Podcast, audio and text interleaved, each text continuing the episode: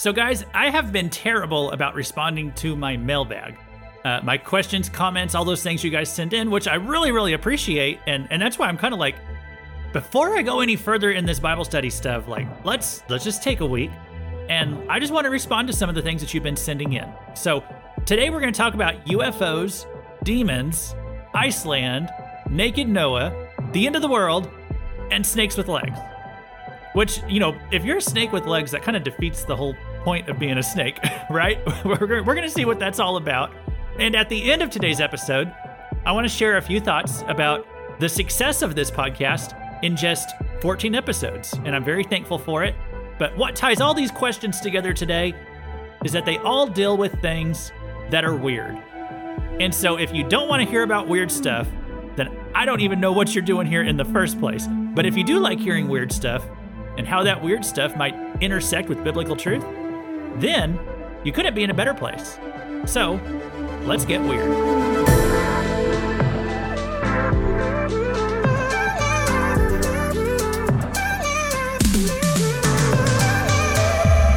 Welcome to Weird Stuff in the Bible, where we explore scripture passages that are bizarre, perplexing, or just plain weird. This is Luke Taylor, and today I'm just going to be answering your questions. And so this is the 14th episode. Over the past 13 episodes, we have covered the first 10 verses of the book of Jude. We did a series of episodes talking about the Nephilim, and here lately there's been three or four episodes that were really heavily focused on Satan. And so that's what a lot of these questions are going to revolve around. And and uh, I'm going to start with one that's just very near and dear to my heart: aliens. so from Twain, we hear this in this topic. I'm fascinated by Matthew 24:37. For as were the days of Noah, so will be the coming of the Son of Man. And what do we see all over the news these days? UFOs. And what have the UFOologists been claiming for decades? Abductions. And what do the abductees consistently claim? That they're being used in a hybridization program and that these hybrids are currently on Earth, hiding in plain sight. It's a very interesting topic, but one that will get you a lot of strange looks. Well, I'm not personally worried about strange looks. Otherwise, I wouldn't be doing a podcast called Weird Stuff in the Bible. But um, I just wanted to start with this question because it is kind of fascinating. If you hear some of the UFO abduction stories, there are so many of them out there, and you just start to wonder, like, what is it? What is this all about? You know, and and, may, and I might get into it someday on this podcast a little bit. I know some people hear UFOs and they just tune out. They're not, but by now they're not even listening anymore. you know, if you, but if, but if you are, if you're someone who just doesn't give any credibility to this whole UFO phenomenon, I, here's what I'd say: you've probably never looked into it that much. There's actually like very, I would say irrefutable, very difficult to refute, very well documented evidence of the UFO stories. And if you've ever looked into it, you know this to be true. The only people who blow it off are, are really just people who've never looked into it. Uh, actually, one Bible teacher I'll say that has done a lot of work in this area is Chuck Missler, and he's gotten a, he's written a few books about it. He's got videos online. You can watch those. You can learn about like very, um, like I said, well documented by large groups of people who experience things like finding, I guess, what you might call what we might call spaceships, but Chuck Missler has other ideas of what they are. But what appeared to be spaceships that are in places, there was one in England. There was, of course, the whole thing in New Mexico in, in America. So, guys, listen, I, I don't believe in aliens, but I'm very sympathetic to the idea that there could be demons who are messing with people, making them think that it's aliens. Okay. And maybe you hear that and you're like, well, why did demons mess with some people but not with other people? Like, why why did the UFO encounters only seem to happen to certain people why aren't why doesn't everyone ever see a UFO if these are real things, if they're really so common? Okay. Well, there's an apologist named Hugh Ross, and he he's attempted to answer that question. And so this is what he said about alien abduction stories. He said, whatever is behind witchcraft and the occult is also behind these residual UFO reports. We document this in our book, making the point that the only people who have had close encounters with residual UFOs are people involved in the occult or have a close relative involved in the occult. Basically, we say that our hypothesis about UFOs is scientifically testable. Get the occult out of your life, and that'll be the end of your close UFO encounters. Bring the occult into your life, and sooner or later, you're likely to have these experiences. So the fact that we see a correlation between the degree of occult activity and the percentage of the population that's having these kinds of kinds of encounters implies indeed that fallen angels are behind the occult. Demonology and witchcraft are responsible for this, and as we document in our book, when a person has close encounters, it's never beneficial, it's always deleterious. At best, the encounters lead to recurring or terrifying nightmares. Worst case, people have been killed or injured in these encounters. Okay, so some strong words. There. This is from Hugh Ross. Now, Hugh Ross, I've spoken to him before. He's a very um, decent Bible teacher, very, uh, I, I'd say, a credible source when it comes to apologetics and thinking rationally about things. He's not some weirdo. He's not some nut job. He's a, uh, he's he's a very rational thinker, and uh, and so Hugh Ross has he's written several books, but um, he sees a connection, and this would be my suspicion too, that there's a connection between the occult being present in someone's life and having these UFO encounters. I'm not saying every person who's ever been involved or who's ever claimed to see a UFO that they're involved in witchcraft. I'm not saying that. I normal people can stumble into things over their heads. Christians can stumble into things that, that you know they've never seen before. Doesn't mean that they're evil or something, but there does seem to be a correlation that I I would say I've my suspicion and what Hugh Ross is talking about here. There's a correlation between people who mess with spiritual things and people who get messed with by demonic forces. And so I think if you open yourself up to witchcraft and evil spirits, you're more likely to maybe think that you have a, had a UFO or alien encounter. Okay. And there's all kinds of degrees of alien encounters. I don't generally believe people who say they've been literally abducted by aliens, but um, I think people can have visitations by spiritual beings and that they could be deceived into thinking that those beings were aliens of some sort, visitors from another planet. Okay.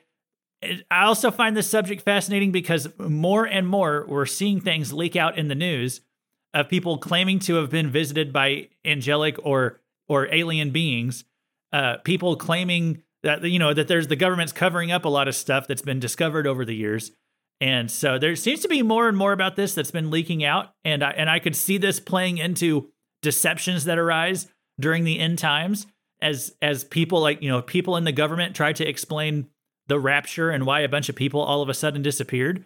You know, you could very easily see them claiming, "Oh, well, it's these aliens and they've been visiting us for years." You know, you could you could see them trotting something like that out there. And so that's that's something I just see kind of the pieces coming together on. Not all Christians see it that way, and, and that's fine. Some of them are going to think I'm just a total nut job for even talking about this for the first few minutes of the podcast. Um, but I'm going to throw this out there too. You'll often see UFO skeptics make the claim that UFOs only seem to visit Western countries like the USA or Europe.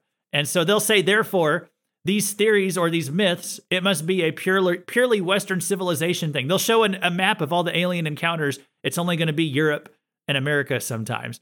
I just want you to know that is absolutely not true. There are UFO stories going back hundreds or thousands of years. Um, I mean, actually, yes, thousands of years. There are UFO stories going back to all kinds of ancient peoples. Um, they talk about the sky people coming down. They came down in vessels. They interacted with humans. This is definitely not just some American thing. This is this is something that is is all through history. So, just wanted to I just want to mention that too. Okay, I need to speed up my responses a little bit. That this is why I don't normally respond to mailbags because I try to keep my episodes 20 to 25 minutes. And so if I go on to a mailbag response to like a really good question, if I spend five minutes on it, you know, that's like a fourth of the episode. Or might push my episode more to like the 30 minute mark. And I, I just don't want to do 30 minute episodes on this show. So because I know I'm I'm a busy guy. I'm sure you're busy. I'm just always trying to figure out how to be better at condensing myself. So I'm going to try to speeding up a little bit here and answering these next few questions a little quicker. Um, got a comment here uh, where it is on my episode about um, where I talked about that. It, I think this was again with the Nephilim, um, that Jesus said, as it was in the days of Noah and as it was in the days of Lot, so it will be at the days of the coming of the Son of Man. I had a comment in response to that. He says, when he was saying that it'll be like the days of Lot, I think you're right, which is also meant that it will be just as bad and sinful as it was before God sent the great flood. God bless, brother. Looking forward to these topics that make one ponder. I didn't know the name of the person who sent that, but um, yeah, I and, and I appreciate that comment. Thank you. Let me go back and actually read Jesus's entire like that passage where he's talking about the days of Noah. Luke 17 says, Just as it was in the days of Noah, so will it be in the days of the Son of Man. They were eating and drinking and marrying and being given in marriage until the day when Noah entered the ark, and the flood came and destroyed them all. Likewise, just as it was in the days of Lot, they were eating and drinking, buying and selling, planting and building. But on the day when Lot went out from Sodom, fire and sulfur rained from heaven and destroyed them all. So will it be on the day when the Son of Man is revealed. So as I read that, you know, the, the first and foremost thing that I think Jesus is conveying is that the end times are going to come surprisingly. In these verses, it says people were eating and drinking, buying and selling, making plans for the future. And then all of a sudden they were wiped out. And so, but that, that's like the, the initial, like, I think that's the main point of what he's getting at. A lot of us who try to dig into this prophecy stuff, we kind of look at the cultural circumstances too of Lot's day, the culture of Noah's day. Um, and we see some parallels. We see some parallels there between what's what was happening then and what is happening now. Okay, like with Lot, and he was in Sodom and Gomorrah. Of course, you just think about the acceptance of homosexuality in Sodom at that time. And then you look at modern times and you see the LGBTQXY and Z, that you know, all that gender confusion stuff. It just makes you wonder, is that also on Jesus's mind as he talks about the future and he's prophesying what it'll be like in the last days? It would seem very plausible that you know, not only was Jesus talking about how the end times will come suddenly, but maybe some of the other the, the sins that were going on in Lot's day might be repeated in these times. You can look at Noah's day with the Nephilim and wonder is there a parallel of that in the last days? The violence that's talk, talked about in the days of Noah, whether that's a signpost of the end. So it just I just think these things are worth asking. Actually, there's another comment I had on this. Um, it's not really a question, it's just an observation. This is from Ronnie and it was also left on one of the episodes about the Nephilim. He says, Yeah, when they came back, this time something was different. I think he's talking about when the Nephilim came back, because that was one of the subjects of my Nephilim episodes. He says, They didn't breed like they did. The, these books from the Bible that are banned or not put in the Bible has more information on them. The Jewish Bible and offshoots have a lot more information on them. The Native Americans were always fighting giants. And there's been legends and that have information um, that the Christian and Jewish Bible doesn't have. J- Jesus even said something about them coming back in the end times. And so I'll stop right there on Ronnie's comment. Um, so Ronnie, thanks for that message. And um, you know, the, this is something I might even kind of get into in future episodes, talking about uh, the other books that were not included in the traditional Bible, but just our ancient sources. That uh, I'll get to that in a second. So, yes, when Jesus was, and I read the verse a few minutes ago, when Jesus was talking about the last days, and he said it, you know, it'll be as it was in the days of Lot. And so um, he's highlighting the fact that it was just business as usual up until the end. You know, that is what Jesus was was saying there. But then the day of the Lord suddenly comes upon everyone. You know, a lot of us we look at the headlines, people who are paying attention, we see stuff in the news, and we think, "Man, it looks like God's return might be really really near." You know, because we see so many aspects of the end times falling into place. But for the unbeliever, for them, they're they're totally unaware of what's going on. They might know the economy is rough right now, but like as far as they're concerned, life's just going to continue like usual. You know, yes, we have ups and downs, but the world is generally pretty peaceful. Some countries are at war, but most of them are doing fine. And when they say peace and safety, then it's going to be boom. You know, the end is going to come in like a flood. And that was what Jesus was getting at. What it's going to be like for the unbeliever, the unbeliever in Noah's day, he had no idea that the flood was near. They, they, thought that Noah was just some nut job. Now, for the Christian, of course, it's supposed to be different. We're supposed to pay attention to the times and seasons. We should be able to recognize the season.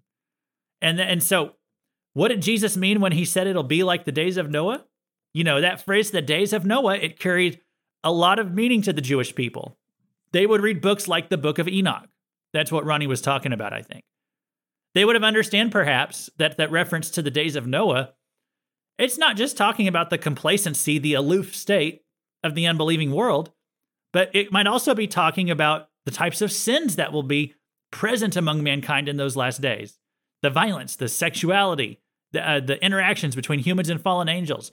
You know, and again, that Is that what Jesus meant too? It's a little bit mysterious, but it's a possibility. I would just say it's a possibility for sure because we see we see a lot of that lining up already. The sins in the days of Noah and the sins in the, in the days of Lot, they seem to be repeating in the modern times. And the both of those are stories of when God's judgment finally fell. And it fell very quickly and very comprehensively, especially in Noah's case. So I just think that possibility is something we should take seriously. Okay, I got a comment next from Sean. It's a little it's a little bit more combative. It's it's referring to my theory about where the Nephilim came from after the flood. So there's a couple schools of thought on this. One, that some of the Nephilim survived the flood, or two, that some of the sons of God came down and they tried this thing again with human women and they created a second wave of Nephilim. That's that's my theory on it. Sean here has another theory. He says the Canaanites were offspring of Canaan. Ham saw his father's nakedness. To see your father's nakedness is to have relations with your mother. That's why the curse was put on the offspring of it, Canaan. The offspring of this behavior always have genetic problems. The Nephilim were pre flood, the Rephaim were post flood. You need to read your Bible, Leviticus 18:7. Okay. so I just want to say, it's not accurate to say that Nephilim were only pre flood. Because I did an episode a while back. It's called When the Nephilim Came Back. And I did one called Nephilim After the Flood.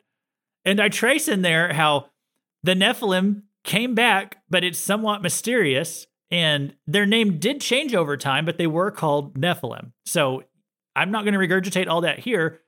Numbers 1333. I mean, it says it right there. That was the Nephilim again. So it's okay to call them Nephilim after the flood. Now, on this idea of like, was Ham a Nephilim or was Noah's wife a Nephilim? Um, that's a theory some people kind of play with. I don't buy that. The main reason is that it just doesn't make sense you know, with the purpose of the flood in the first place. God was obviously trying to wipe out the Nephilim because they nearly corrupted the whole human race. That's why Noah was chosen because he had a pure bloodline. So if that was the point of all this, there was like then there was no point if, if for Nephilim to come on the ark with Noah. He wouldn't have brought any Nephilim with him. you know. So for this theory to work, you have to assume some pretty outlandish things about about either Noah or about Noah's wife or one of Noah's sons, I guess, you have to assume some pretty crazy things about them to make it work. Okay. And I don't, hey, listen, I believe some, some things that would be called crazy. I'm okay with outlandish whenever it's weird. I'm fine with being weird. But when I say this is outlandish, I'm, I'm, I'm saying it's outlandish in the sense that it just doesn't make logical sense. It's something that raises more questions than it answers, and it relies on some, some assumptions that I think are pretty reaching. So it's much simpler just to think that the angels came down and tried it a second time. That that makes perfect sense right there because they did it the first time. They would just do it again the second time. So now there could be something about this idea of seeing someone's nakedness and that it could mean something sexual. I might I might do an episode about that down the road, trying to figure out exactly what Ham's sin was. That was there in Genesis 9 or 10 where that happened. So that might be worth digging into. Um, but I don't think anybody who was on the ark was part of the Nephilim bloodline. So that would be my answer to that. Okay, I want to include a mailbag right here. I actually received this and I responded to it on my cross references podcast. It was sent to that one. And um, but it has to do with the devil, and that's a subject that we've been covering at length right here. So I, I thought I'd share it on this podcast as well. This came from Joe in North Carolina, and it, talking about Satan, it said, note that uh, in, in Satan in the Garden of Eden. And he commented, note that the English word snake isn't found in the King James Version, but another synonym of serpent is dragon. But did snakes even exist before God cursed the serpent? And so I wanted to include this comment. I mean, I just answered it on my previous on my other podcast, but I wanted I wanted to share it here too because I just think the information is kind of interesting. It's an interesting question. Did snakes exist before God's cursed the, before God cursed the serpent? So in my research that I've been doing the past few months, I learned that there is a Hebrew word for snake, and that word does not show up in Genesis 3. Genesis 3 uses the word nakash, and it can be translated serpent. It means basically the same. A serpent is basically the same as a snake, but the word serpent has more semantic meaning that's just packed into this word. It's a very it's a very thick word. Okay, it's a very heavy word. And so there's a lot of baggage that comes with it. And so that this word nakash, and I, have I think I've talked about it on this podcast, or maybe I've talked about it on cross references, but I have a theory that snakes actually did have arms and legs before the fall. And what's kind of interesting about my theory is that, uh, well, it's not just my theory, lots of Christians share it, but also evolutionists share it. Um, evolutionists, from studying snake skeletons and fossils, they believe that snakes had legs at one time, four legs, kind of like a lizard, but with the longer body like a snake. The, the, the, snakes originally had legs. And I'm and I was watching this Pixar movie a, a few years back called The Good Dinosaur. And there's a part in that movie where a snake comes out and the snake has it's very clearly a snake, but it has arms and legs. And so I, I remember one of the kids we were watching it with, they're like, Is that a snake? Why does it have legs? I'm like, yeah, that is strange. So I Googled it, and the animators were saying that they had learned that evol- evolutionary scientists claimed that there, when you look at a snake skeleton, you see these little nubs, and that those nubs imply that at one time snakes had arms and legs. And so they wanted to include the movie The Good Dinosaur is set in in the evolutionist worldview. It's set, you know, millions of years ago. So these were ancient snakes. So they animated the snakes to have legs because they're saying these are the ancient snakes, the original snakes or whatever, um, prehistoric snakes. And so this was before they evolved. it's kind of silly to evolve to lose their legs. How does that make sense with evolution? like, why would you evolve and lose very important body parts like that? I don't, you know, I don't have to defend evolution. I don't believe in evolution. So that's for them to deal with. But they do say it, they do make the claim snakes used to have arms and legs. Well, that's just so interesting to me because that's exactly what the Bible says about ancient snakes, which I'm sure is just a coincidence. The Bible says in Genesis 3 that God cursed the serpent to lose his arms and legs and said, From now on, you will crawl on your belly. So there you go. There, there congratulations for figuring that out, evolutionists. Great job. You know, go get give yourselves a Nobel Prize or whatever. But the Bible told us this thousands of years ago. So that's that's kind of what I believe too. I believe Genesis 3 and it's just interesting when science and the Bible when they correspond like that. So I wanted to include that here. Let me give one more comment on the Nephilim episodes. Uh, there's a comment on one of those episodes that said, "Go look in Iceland." that was all it said. So I don't know how to respond to that because I require some elaboration to go look in Iceland. Um, but I did try Googling it to figure out what this comment was talking about. I couldn't really find anything, except I will say this there are some parallels between the Nephilim stories from the Bible and Norse mythology. You know, and which Norse mythology is something that was very heavily it was very common in Iceland and and in some of the Scandinavian nations going back hundreds of years ago. So, in Norse mythology, they believe in the ancient giants, and they believe these giants descended from an angelic being who was named Ymir. I'm probably not saying it right. I'm sure not saying it right, but the giants came from Ymir, and Ymir came from a cow deity. Okay, that is not a joke. And I've been learning about Norse mythology a little bit lately. And so, and it, it's just kind of downright fascinating to me that so much of it really does intersect with the Bible. Because, you know, if what the Bible teaches about the giants, if that is real history, and I believe it is, then it's no surprise that we would see other places around the world who have stories of the ancient giants. And that's exactly what we do see. Every civilization has stories of how in the ancient world there were things like giants, and they have stories about an ancient flood. They talk about the end of the world. Uh, in Norse mythology, it's called Ragnarok. It's their own. They have their own apocalypse apocalypse story. I am not saying that Norse mythology is true. Okay, don't misunderstand me. I'm just saying it's just I find it so interesting that the more I learn about it, everything I see intersects with some kind of spiritual truth that we also find in the, in Christianity. Even things that most Christians don't know about. You know, things like godlike beings who are placed in charge of different sectors of the world, things like giants, a, cow-like deity, which you know Satan, according to the Bible, he has a cow-like face. He's a cherub, and and so the it's just interesting how the ancient peoples know a lot of things that modern Christians don't. Things that are true about spiritual reality, and modern Christians have no idea.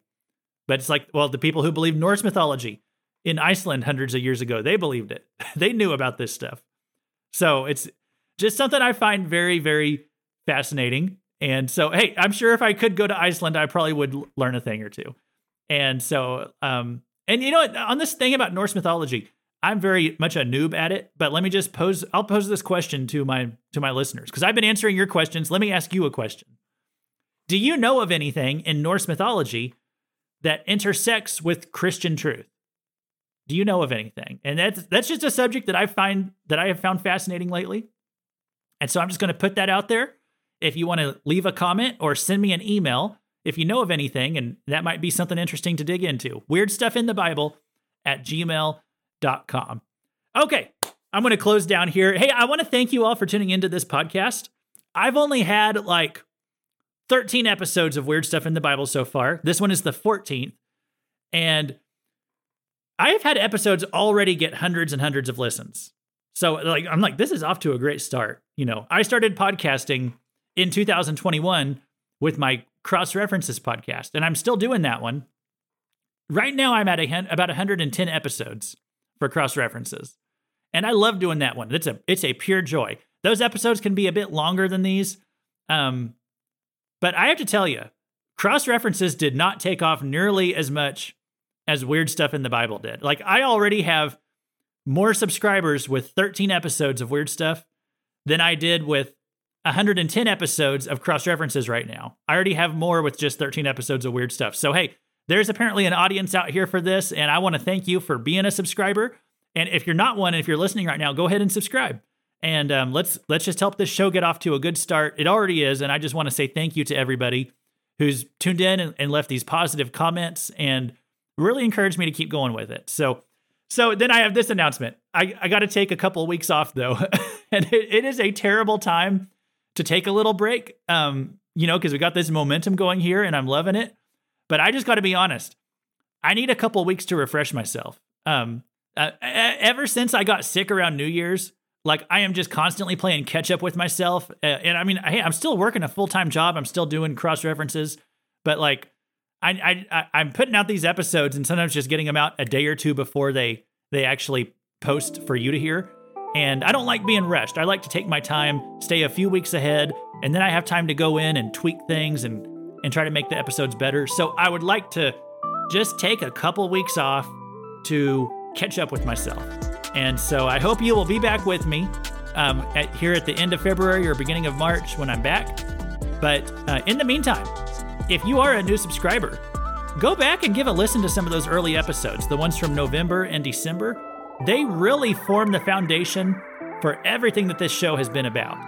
So while I'm gone for the next couple weeks, go back and refresh yourself on that. And uh, I can't wait to be back. Thank you again for being here now. And if you think that believing snakes originally had legs is weird, I hope that you're a little bit more weird today, too. Thanks for listening.